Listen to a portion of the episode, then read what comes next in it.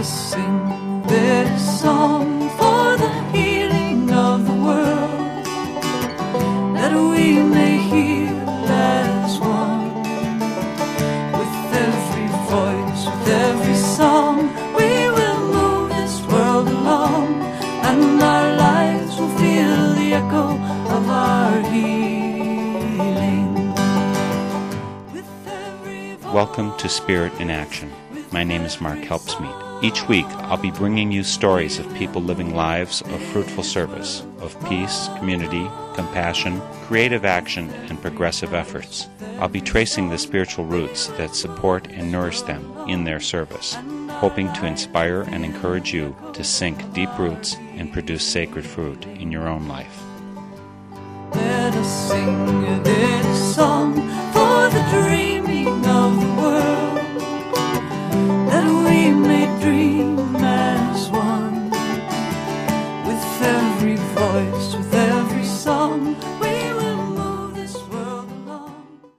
You're about to be delighted by today's Spirit in Action guest, Larry Tye.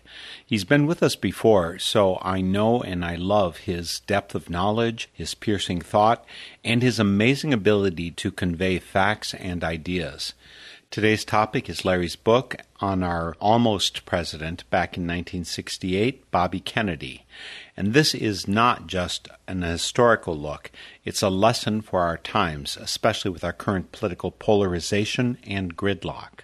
The reason that those who fail to learn from history are doomed to repeat it is that they both miss the warning signs and they don't know about the potential solutions pioneered in the past. Bobby Kennedy's transformation from commie hunter to liberal icon is a story for the ages, and one we could only wish for today. Point is, there was a path, and we need to know how it's possible and what could make it feasible in 2017. Larry Tye can tell us about the whens, wheres, whos, and hows as he joins us by phone. Larry, welcome back to Spirit in Action. Great to be back with you. As I mentioned to you just earlier today, I'm sorry that I was not able to have you back to talk about Superman, your book Superman, after I had had such a good time talking about Satchel Paige with you. Now we're up to Bobby Kennedy, and I'm kind of wondering if this is a superhero trilogy Satchel Paige, Superman, Bobby Kennedy. Did you have thoughts of that when you were picking out this topic? I did. I also had thoughts about who could be as fun to write about as Satchel and Superman. And one of the only people that I could come up with is a guy who was one of my childhood heroes, Bobby Kennedy. But I think that in a more serious way, a lot of the issues, Satchel Paige's life was a lens into the whole era of Jim Crow America. Satchel was born in the Deep South in the year that his home state of Alabama passed its first Jim Crow laws. And his whole life was a look at civil rights history in America, and that's what Bobby's life was as well. And Superman was a lens into America's embrace of heroes, and I think 50 years after the death of Bobby Kennedy, we're still embracing him as a role model for what progressive politics ought to look like in America. So there was an emotional as well as a practical and substantive link between those earlier books and Bobby Kennedy. I'm glad you bring that up, Larry, because one of the first questions I wanted to focus on to give people an idea, we can talk about all kinds of things in history, and it's always good, I think, to learn from history. But Spirit in Action is specifically about world healing. Can you make the case up front for why looking at the story of Bobby Kennedy will enhance world healing today? Because I think Bobby Kennedy, to look at him in 2017 terms, he was somebody who was on the cusp of building bridges between Donald Trump's angry white voters and Hillary Clinton's coalition of minorities and liberals. If there's any moment where we need those healing kinds of bridges built, it is today. And in trying to understand how we get to that point, I think looking back, not just nostalgically, but for very practical lessons, at what Bobby Kennedy was doing in his campaign in 1968 is really instructive. Do you see on our landscape someone who could function as Bobby does? Bernie Sanders actually had cross cultural appeal, which was kind of surprising. He's not exactly the young Catholic that Bobby Kennedy was, but do you see someone like that on our landscape? Yeah, so I want to suggest three names to you, and they all happen to have a last name of Kennedy. One is Christopher Kennedy, Bobby's youngest son, who is running for governor of Illinois and I think is going to be the next governor of Illinois. He understands what it was about his father's healing and bridge building legacy that matters, and I think he's really quite extraordinary. Another guy is named Ted Kennedy Jr., and he is now just a state senator in Connecticut. But I think in the next five minutes he's going to announce for governor of Connecticut. And if he does, I think he has a great shot at being the next governor. And he combines his Uncle Bobby's sense of sort of passion and bridge building again with his dad, Ted Kennedy, the senator, sense of how to get things done. And I think he'd be amazing. And the third one is named Joseph Kennedy III, and he's a young congressman from Massachusetts who Bobby's widow, Ethel, says is the closest thing she's ever seen to her husband he's somebody who is a, a real quiet force in the House of Representatives today, and I think he could jump a couple of the normal steps and be somebody we're looking at on a national stage sometime in the next three years. So, all Kennedys, I mean, is there something? Is there a thirst for going back to Camelot? Is that what this is about? Or is, is it just that there's something genetic or maybe environmental about being a Kennedy that makes them uh, special? So I think America is really wary of political dynasties, as we saw in this last election with the rejection of people named Bush and Clinton.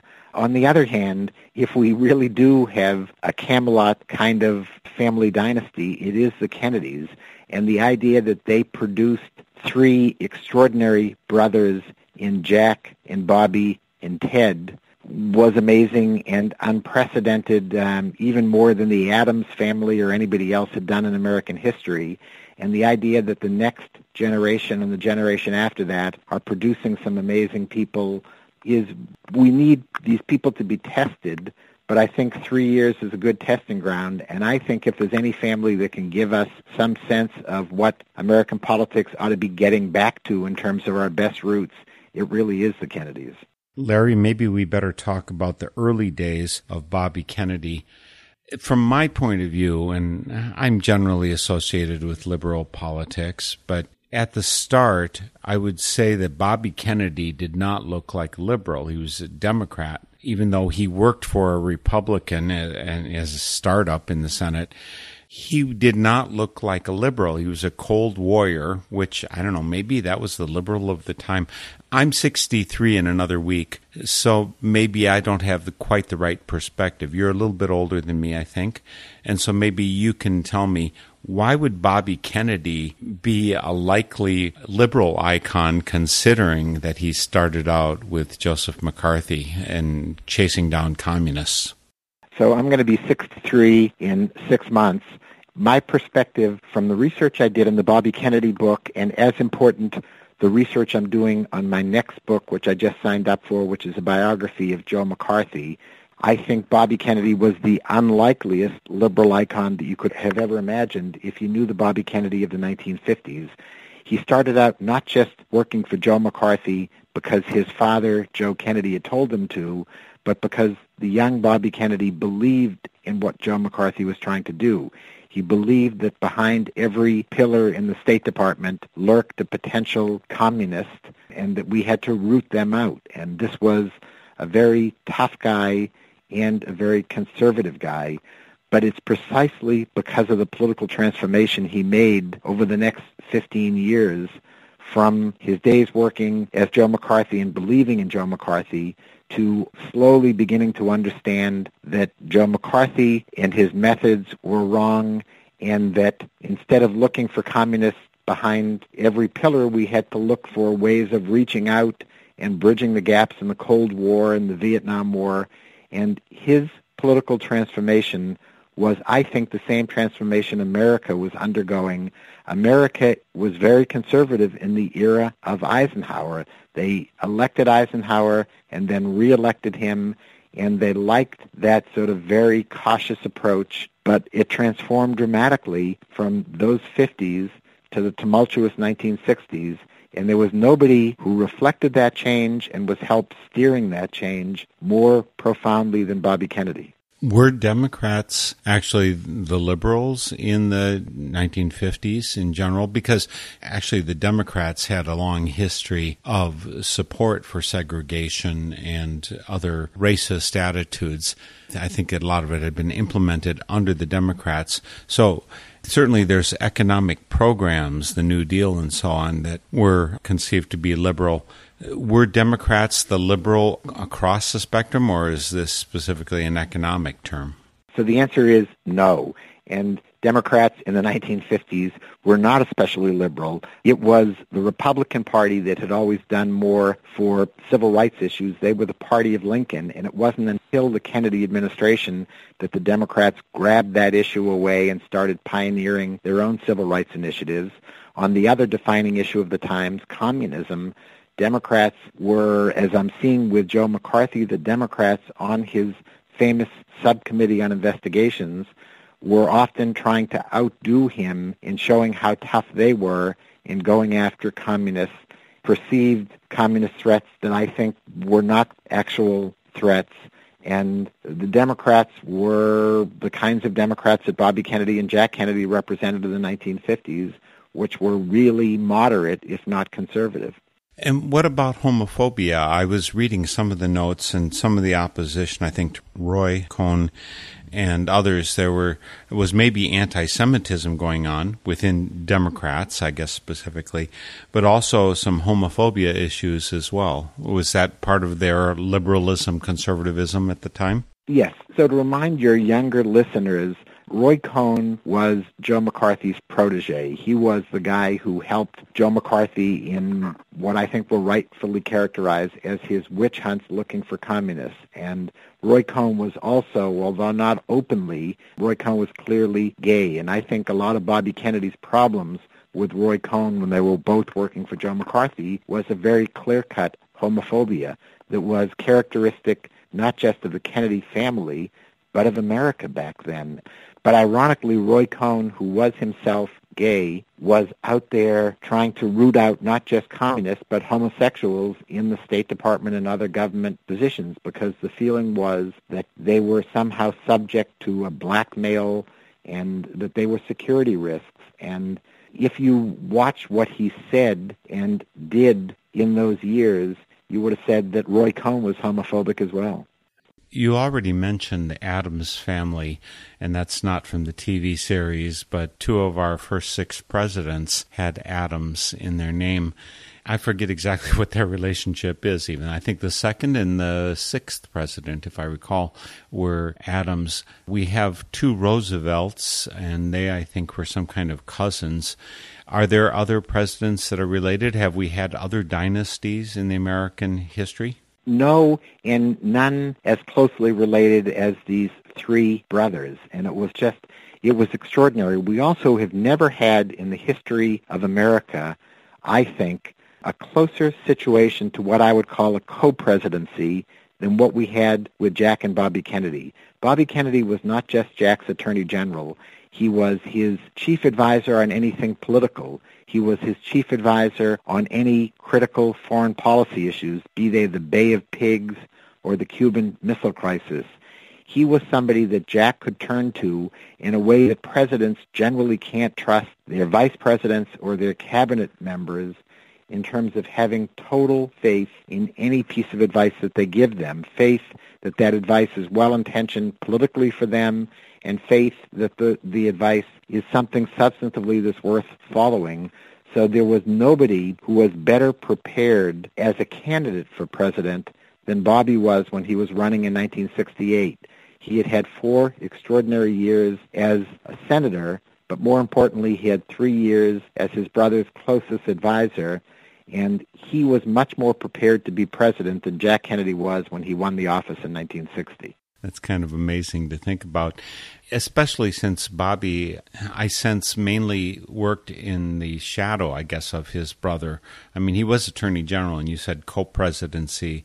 I can see how his influence was very primary, but he often gave up whatever work he was doing in order to work on his older brother, JFK, Jack, John, his candidacies there's a good case made in the book that, in fact, his brother owes a lot of his success to his younger brother. You know, Bobby was making such a difference in those campaigns. There's something I also noted is that Bobby seemed to have jumped jobs a lot. It's like six months at this job, six months at that job, as opposed to two, five years, whatever like that. Was there a sense in which he was just climbing the ladder very quickly, or was he unstable in some way? Was he, you know, honing in on what he wanted to be when he grew up? What was that? So in his early years, it was a little bit of all the things you suggested. It was partly that he wasn't sure what he wanted to do. It was partly that Joe and Jack wanted him to have a very diverse background, so he was jumping around to things. He stayed for seven and a half months with Joe McCarthy. Then he went on to a couple other jobs that were things that his dad had recommended. Then he found a more stable and one of his longest surviving jobs was with Senator McClellan from Arkansas, who had taken over the committee that McCarthy had run and Bobby was out there chasing Jimmy Hoffa, the corrupt president of the Teamsters Union and other union improprieties. So he could afford to be taking one job after another because he was a Kennedy and didn't really need the money. He was smart enough and unsure enough about what he wanted to do that he was trying out lots of different things. And all of that, while it seemed a little bit flaky at the time, ended up making him an extraordinarily prepared attorney general and senator and even more candidate for president. And all of those experiences, I think, could have come back and helped the American public and helped the kind of healing issues that we were talking about earlier. He was perfectly poised to be the ultimate healer in 1968. Well, the theme that you've been pushing, and I, I see why from the book, and again, folks, Bobby Kennedy, the making of liberal icon, bridge building is the theme that you've been talking about today, Larry. One question I haven't asked, which might be counterintuitive, there is this the infamous Joe McCarthy from Wisconsin, where I live.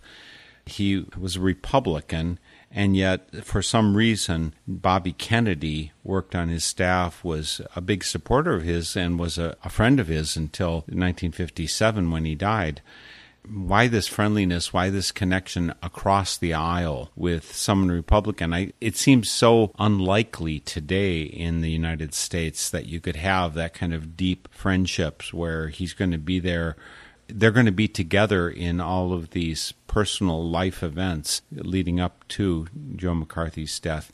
Why was it possible then? Why was it likely then? Why is it not possible today? I guess is the obverse.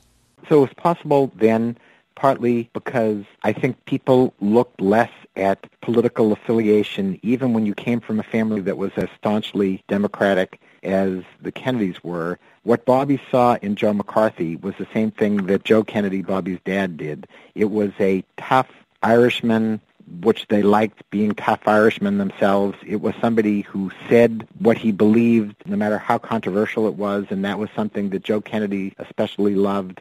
And I think that Bobby understood that his dad liked Joe McCarthy and that that was initially the reason that was a good reason for him to relate fondly to them. And I think that uh, Joe McCarthy used to come by and hang out with Bobby and Ethel Kennedy when they had their first daughter, toddler Kathleen. And he was so in love with this child, and the Kennedys so appreciated that, that there was this personal connection along with the sense of the shared goal of rooting out communists, along with the feeling that things like ethnic and religious heritage mattered more or at least as much as party affiliation. And the short answer is no. Imagining that kind of thing happening today is really difficult. Ironically, one of the last people in the Senate who was able to reach across the aisle in a way with friendship and even with political unions One of the last people to do that really successfully was Ted Kennedy. And when he died, a lot of the cooperation, the potential to bring Republicans and Democrats together to give us things like a children's health bill, that kind of stuff just dissolved. And we now have this incredible sniping that uh, makes that kind of cross-aisle cooperation something that we can't even imagine. You already mentioned three of the Kennedys who are potential luminaries for the future Christopher Kennedy, Ted Kennedy Jr., and Joseph Kennedy III. Do they have that kind of potential? Are they that kind of person? Is there something still in their DNA from their Irish background or something that makes them more convivial across the aisle? So Joe Kennedy III is the one who is the best test case because he's been in Congress, you know, on more of a national stage, and he's tried to make a trademark of his early career in Congress, reaching across the aisle. It's difficult to do, but on a number of cases he's been able to do it. It's essential that he do it because he's in a House minority, the minority party, and unless he can reach across the aisle, the chance of ever getting anything done is inconceivable. Whether Christopher and Ted Jr. can do that, we will have to see. But I think that uh, that it's something that, on the one hand, the Kennedy name so represents Democratic politics that it's anathema to a lot of Republicans to imagine embracing anything that Kennedy would embrace. And on the other hand, they've got these personalities that seem a little bit larger than life and that I think could be quite appealing to Republicans if they make, if the Kennedys make the effort to reach out to them. I understand, Larry, that your lineage is Jewish, and I'm kind of intrigued by the idea of Bobby Kennedy and JFK as a kind of a minority. I mean, actually, uh, the Catholics were the largest religious group, but Protestants, which includes the gamut of all kinds of Protestant religion, were numerically, when you add them all together, bigger than the Catholics. I grew up Catholic, by the way. So I remember in the 1960s when there was this kind of, I don't know, hatred is maybe too strong of a word, but this opposition, this fear of the other, the minority. And Catholics were that minority. And I do recall the first memory I have of television is actually watching the debates on television, Richard Nixon versus JFK for president in 1960. I remember the talk that you can't have a Catholic as president because then the Pope's going to control them and all that kind of hogwash. So, is there a sense in which this was truly a minority, like Barack Obama, coming from behind as a minority to become president? I'm speaking of JFK here, and breaking that barrier for minorities. Is that in some way parallel to what happened with Barack Obama? It's directly parallel. Um, and so let's go back to the primaries in 1960 when Jack Kennedy is running for president and Bobby is his campaign manager. And in the state of West Virginia, the, maybe the most critical of all the primaries that happened that year, West Virginia had a relatively small Catholic population. I think it was 10%. And Jack was running there, and he understood that there was lots of anti-Catholic backlash, and he understood that there was this notion, this crazy notion that if he were in the White House, that the Pope would be calling the shots. And he did something brilliant at Bobby's direction, which was gave a speech that he would later duplicate in the general election. And it was a speech essentially making the election a test of how tolerant Americans were. He talked about his Catholicism, he talked about his independence from the Vatican, and he confronted straight up the bias against Catholics, and it worked. The instead of being a question of whether they would vote for a Catholic in West Virginia in that primary, it became a question of how West Virginians saw themselves and were they the tolerant people that they would have liked to have seen themselves as. Jack Kennedy won that primary. He beat Hubert Humphrey, the senator from Minnesota, decisively enough that that was the end of Humphrey's campaign. And that primary where Jack Kennedy had made his Catholicism the test for voters was the primary that catapulted him to the nomination and to election.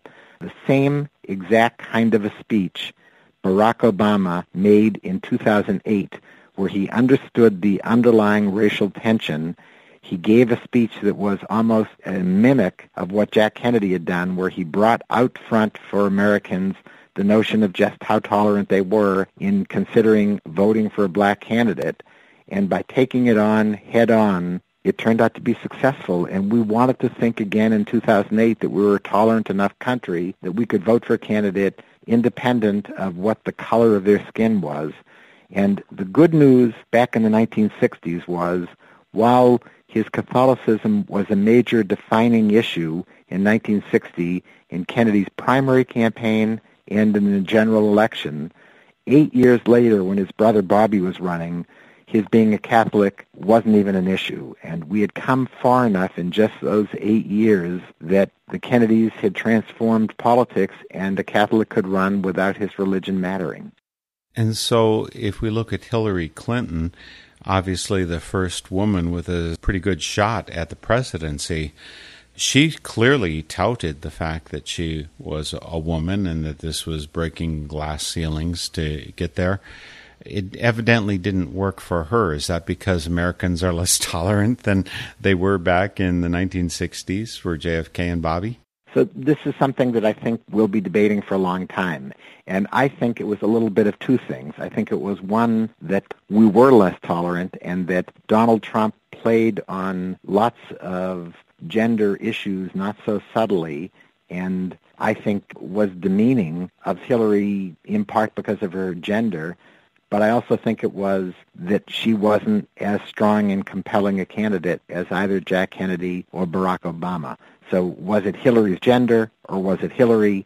I think it was some combination of the two. Folks, you're listening to Spirit in Action. This is a Northern Spirit Radio production. On the web, northernspiritradio.org, where you'll find all kinds of information about our guests of the last 12 years, including a link to Larry Tye. In case you don't know how to spell Tye, it's T Y E. So that's L A R R Y T Y E dot com is how you get to Larry Tye's site. He is the author of Bobby Kennedy, The Making of a Liberal Icon. Also on our site, you're going to find a place to post comments. We do love two way communication. You can help us make it two way by posting a comment when you visit. There's also a donate button. That is how this full time work is supported. It's by your donations, it's not by corporations, it's not by government. It's because you, the listener, support this work. So please click donate when you come. Even more important, though, I would say it's so invaluable to have a wide source of information available to the American public. And unfortunately, our media concentration has grown over the years such that really maybe six corporations control 90 plus percent of our media that makes your local community radio station more important than ever. So please start by supporting them. Your local voice is so crucial. Start by supporting your local community radio station. Again, Larry Tye is here, and Bobby Kennedy is the topic.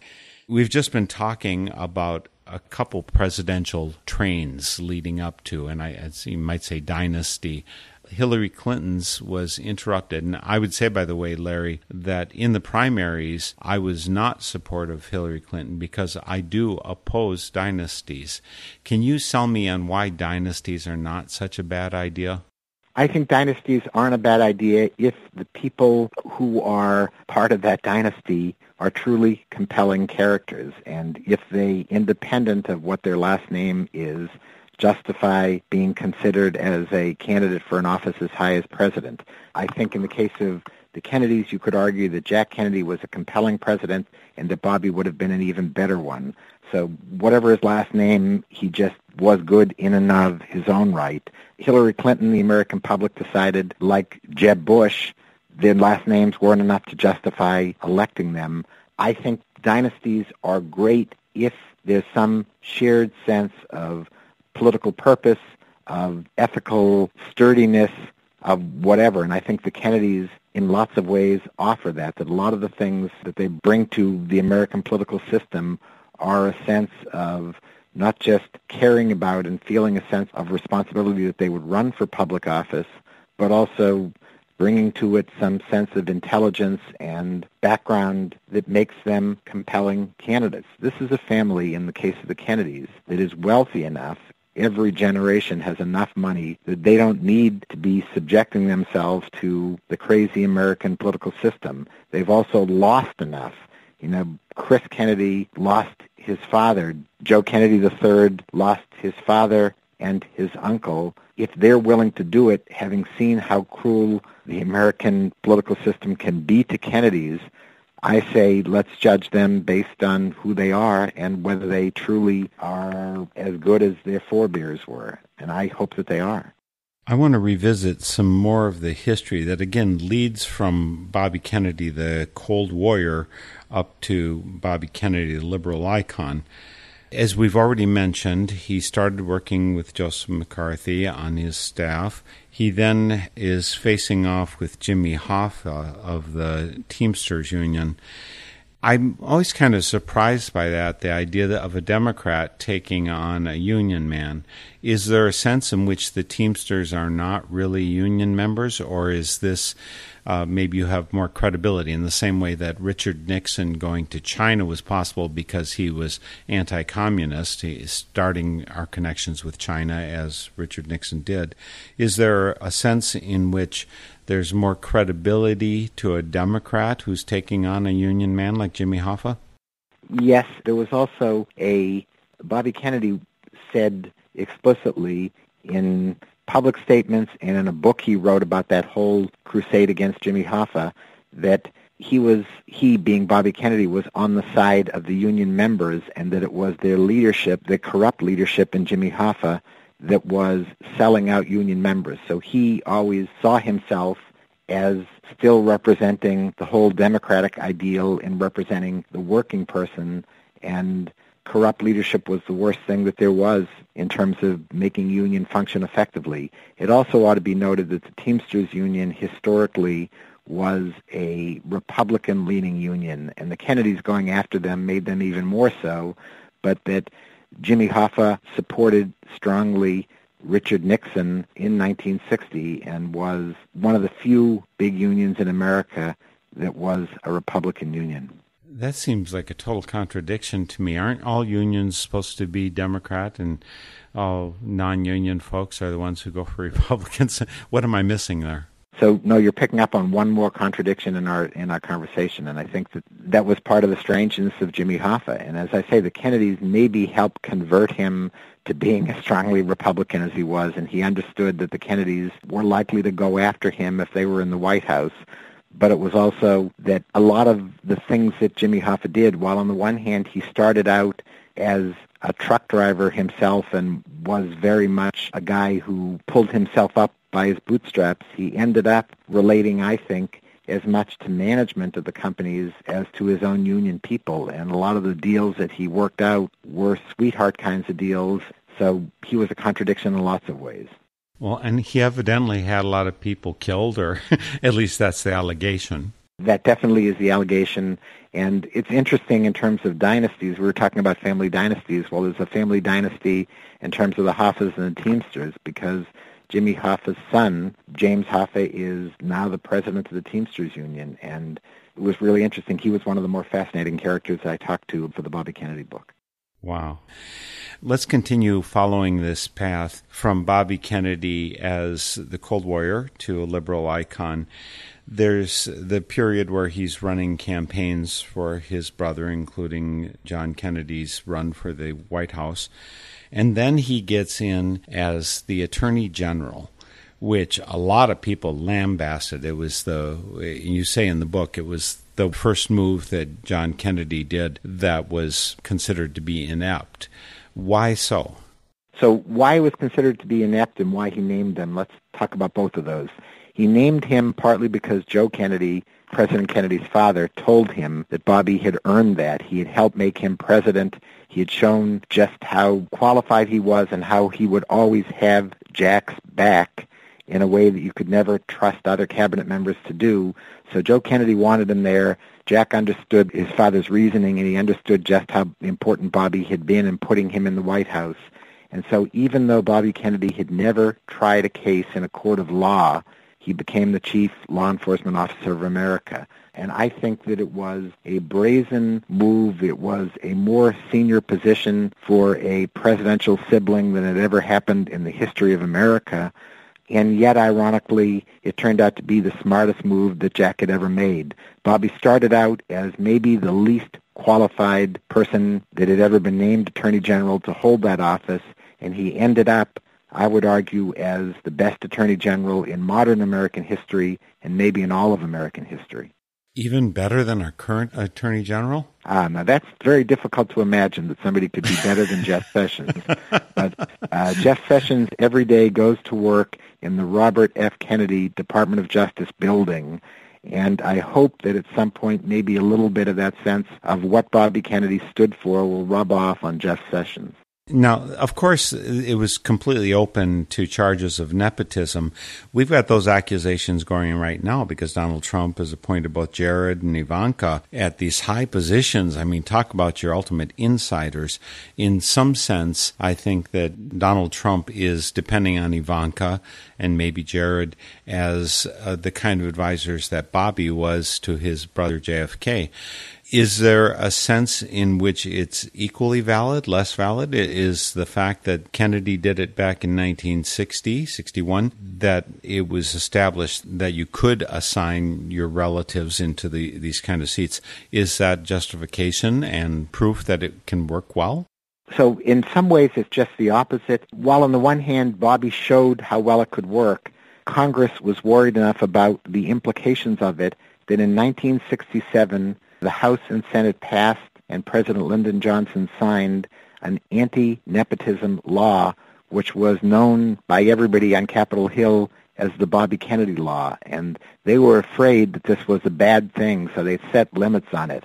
And those are about the only limits on what Kushner and the Trump daughter can do today is this anti-nepotism law. But They've tried to circumvent that by having them not hold official positions but be more informal advisors and be unpaid advisors. But I think it's a real worry. On the other hand, I think that we shouldn't forget all the extraordinary things that Bobby Kennedy did. And if Ivanka Trump and Jared Kushner can live up to the Bobby Kennedy standard of incredible public service and doing huge things for America on issues ranging from battling for civil rights to fighting organized crime. If they can meet that kind of a standard, then more power to them and the president for having appointed them, but they sure haven't shown that they can do it yet. Well, I read that Ivanka was opposed to the U.S. withdrawing from the climate change agreement that Donald Trump went ahead and did. So evidently he's ignoring his senior advisor of a daughter. Did John F. Kennedy ignore the advice of his younger brother Bobby very often? Almost never. He took his advice on proposing a strong civil rights bill shortly before he died when all of his other advisors were saying, wait until you're reelected in 1964 to do it. Bobby said, do it now. Jack did it now.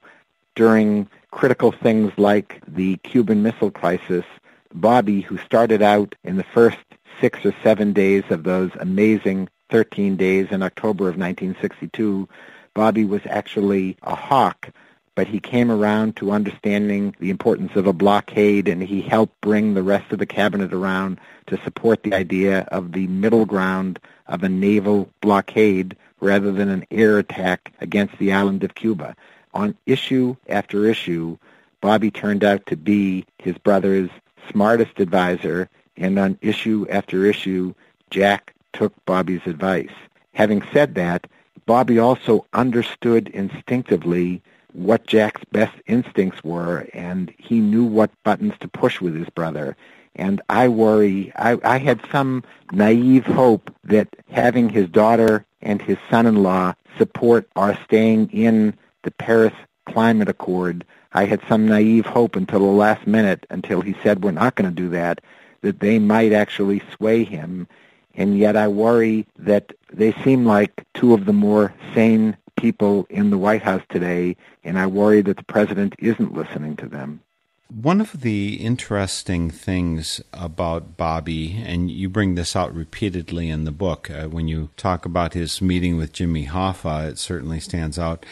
Bobby's personality, you at various times share as being very sociable, very likable, very friendly, and at other times kind of reclusive, aloof. Is he really that much Jekyll and Hyde, or is that situational? What, where does that come from? He was shy. He was reticent. It was his wife Ethel who was the wonderful, outgoing one, and Bobby who was much quieter. And yet, when people got to know him, he was a tough guy not to like once you really got beyond that rough and ruthless image of him on the exterior. So it was partly that there were two sides of Bobby. It was partly that over time he became more affable and more tender and more empathetic.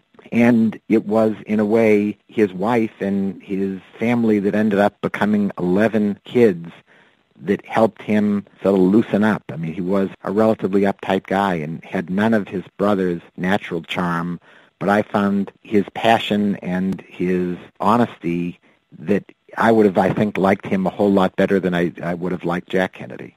Well, considering how much Jack Kennedy is revered, that's a major statement. I mean, there was some sense, from my point of view, that John Kennedy went from being staunch conservative to being more moderate, I guess, by the time he was assassinated. And there's, of course, the conspiracy theories that he was assassinated because he wasn't communist hating enough or he didn't, you know, go to nuclear war or whatever. I mean, there's various allegations of what might have led to that death. You also mentioned that Bobby Kennedy ended up having a family that became 11 kids, which I consider small since I grew up in a family, a Catholic family of 12 kids. When you say becoming 11 kids, would you explain what you mean by that?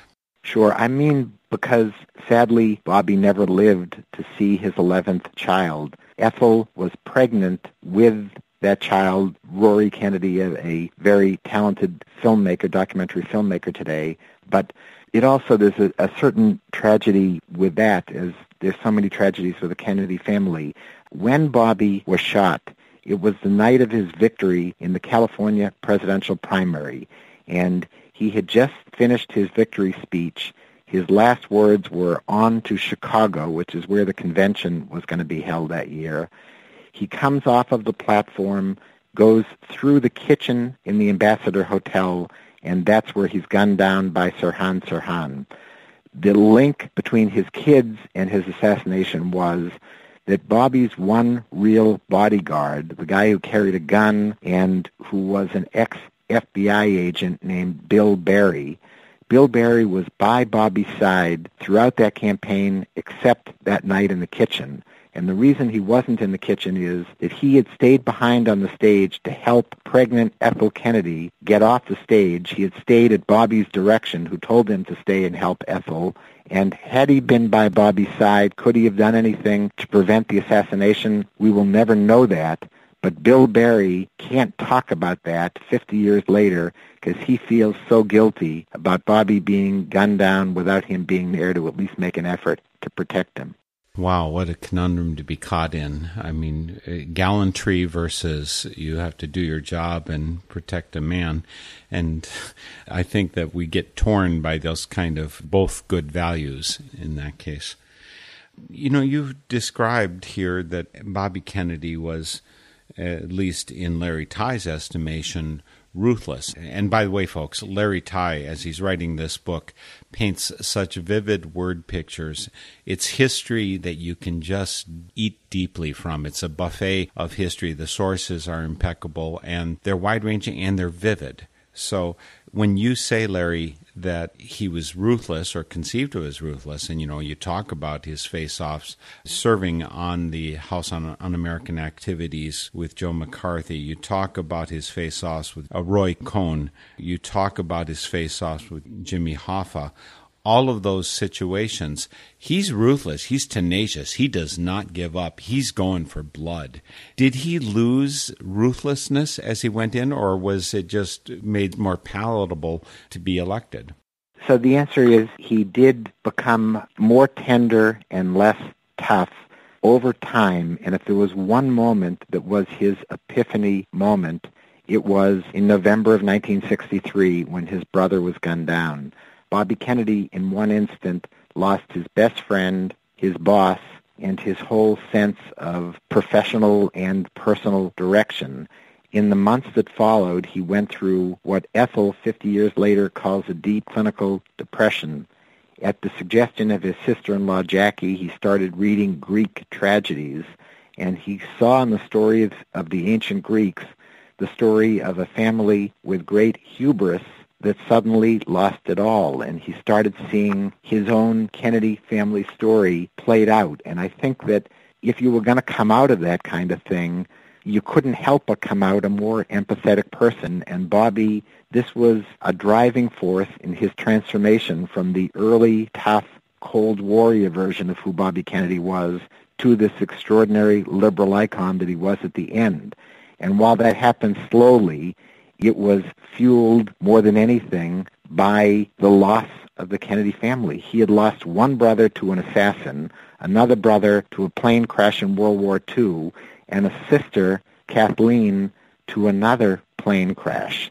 And that sense of loss, his father had had a disabling stroke, and everybody who mattered in his life seemed to go away or be diminished. And it was really a process that you could either come out a cynic or come out an empathetic character, and thankfully for us, he came out the latter. One of the other episodes I think that led to a, a, tendering of his heart, a transformation of him was about hunger in America, which, you know, as the most prosperous world leader that we were already in the 1960s, people had a hard time believing that there was a real problem with hunger in the U.S. Could you talk about um, Bobby Kennedy's experience and how that transformed him? Sure. So his really transformative moment on hunger was – when he was a U.S. Senator in 1966, his committee that he was sitting on had heard about hunger in America from people coming in and testifying from places like Mississippi. And the committee was so taken with the testimony of a young African-American lawyer named Marian Wright, who became the founder of the Children's Defense Fund. Marian Wright Edelman is her name now. They were so taken with her testimony in Washington that they decided to hold a hearing in Jackson, Mississippi and a bunch of senators go down to Jackson and hear again this testimony that there is hunger. And most of the senators hear the testimony and then take their plane back to Washington. Bobby Kennedy and one other senator named Joe Clark decided that they were so amazed by what they had heard about hunger that they were going to just go see it for themselves. And Marian Wright and Bobby's young staffer named Peter Edelman take them on a trip to the Mississippi Delta, to one of the great breadbaskets of America. And Bobby goes into one shack after another, and he sees firsthand the kind of hunger that he never thought existed. And at one point, he got down on the floor with a toddler who was clearly had a distended stomach that suggested starvation. And he spent 10 or 15 minutes down on the floor with this toddler in a shack with a dirt floor with flies overhead, trying to make contact with this young child in a way that touched him, that helped him become an extraordinary advocate for anti-poverty programs, and that made him, when he left Mississippi and went back to Washington, he gave his kids a speech that Sunday afternoon that they can recite verbatim 50 years later about them having a responsibility, being given all that they were given growing up as Kennedys, to give back and to give back especially on the issues of poverty and hunger in America. Again, Bobby learned by personal experience, by getting down on the floor with a starving child to learn about starving children. It's an amazing transition that Bobby Kennedy went through to become this liberal icon. Again, starting from not very progressive views I'm wondering if the transformation was across the board. I mean, he no longer became a fervent anti communist. His views on the military, did they soften or change, or was he still, you know, a, a good Irishman loves a good fight, you know? How about his homophobia? Any issues about that? maybe racism. I'm not quite sure that was ever a big issue in the Kennedy family, but I could be wrong about that.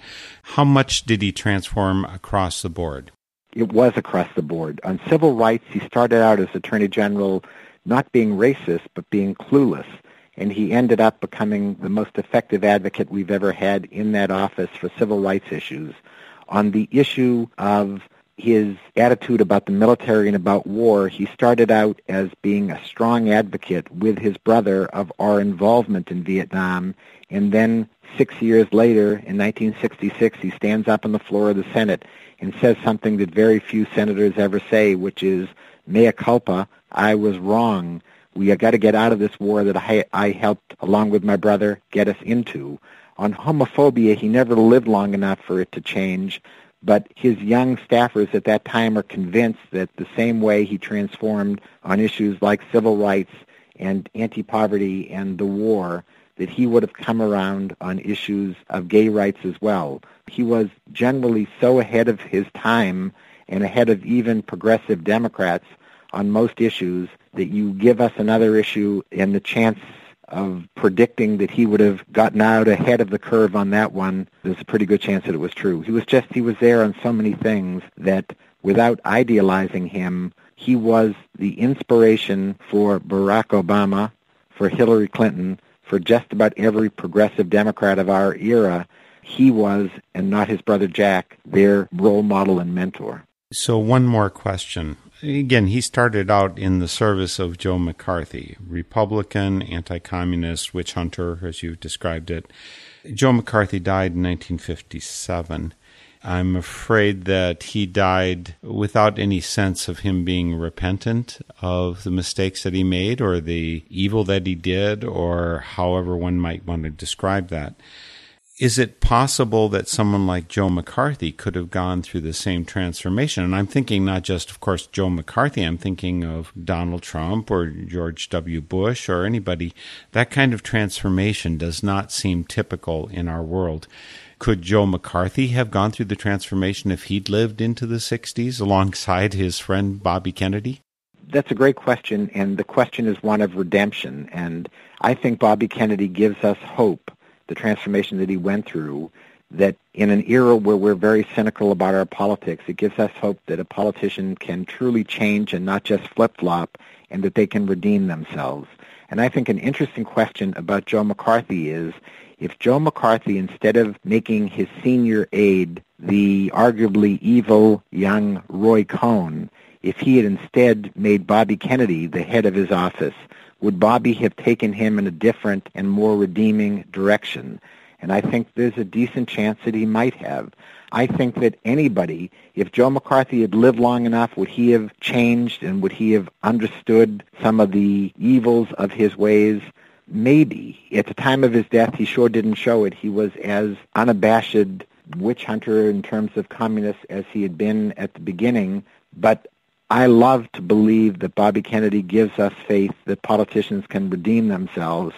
And given that Donald Trump is likely to be our president for another three years, one can at least hold out that hope. He'll have to show whether he can do it, and there's no reason so far to think that he's going to turn around on many things, but it can happen, and Bobby shows us that it can happen in a really affirming way. Well, it is quite a story of hope. Again, the story is captured in the book by Larry Tye, Bobby Kennedy, The Making of a Liberal Icon. It's a New York Times bestseller, folks. You better fight for your copy. I've got one here if you want to drop by and pick it up. Thank you so much, Larry, for doing this work. I do really think that history is absolutely essential, and to see how people in the past were able to be transformed themselves and to engage in bridge building, which we need so badly now, is really of the moment for us in the United States. So thank you for bringing out Bobby's story uh, good luck on your next work. And again, you said that that's going to be on Joe McCarthy himself. Thank you so much for joining me for Spirit in Action. So it was a blast, and I appreciate your having me on. There are a few choice bonus excerpts from this interview with Larry that we just couldn't squeeze into this broadcast, but you can hear them on northernspiritradio.org. Again, Larry Tye's website is larrytye.com. Tye is T Y E. My appreciation goes out to Andrew Jansen for production assistance on today's show. Thanks for joining us, and we'll see you next week for Spirit in Action. The theme music for this program is Turning of the World, performed by Sarah Thompson. This Spirit in Action program is an effort of Northern Spirit Radio. You can listen to our programs and find links and information about us and our guests on our website, northernspiritradio.org. Thank you for listening. I am your host, Mark Helpsmeet, and I welcome your comments and stories of those leading lives of spiritual fruit. May you find deep roots to support you and grow steadily toward the light. This is Spirit in Action.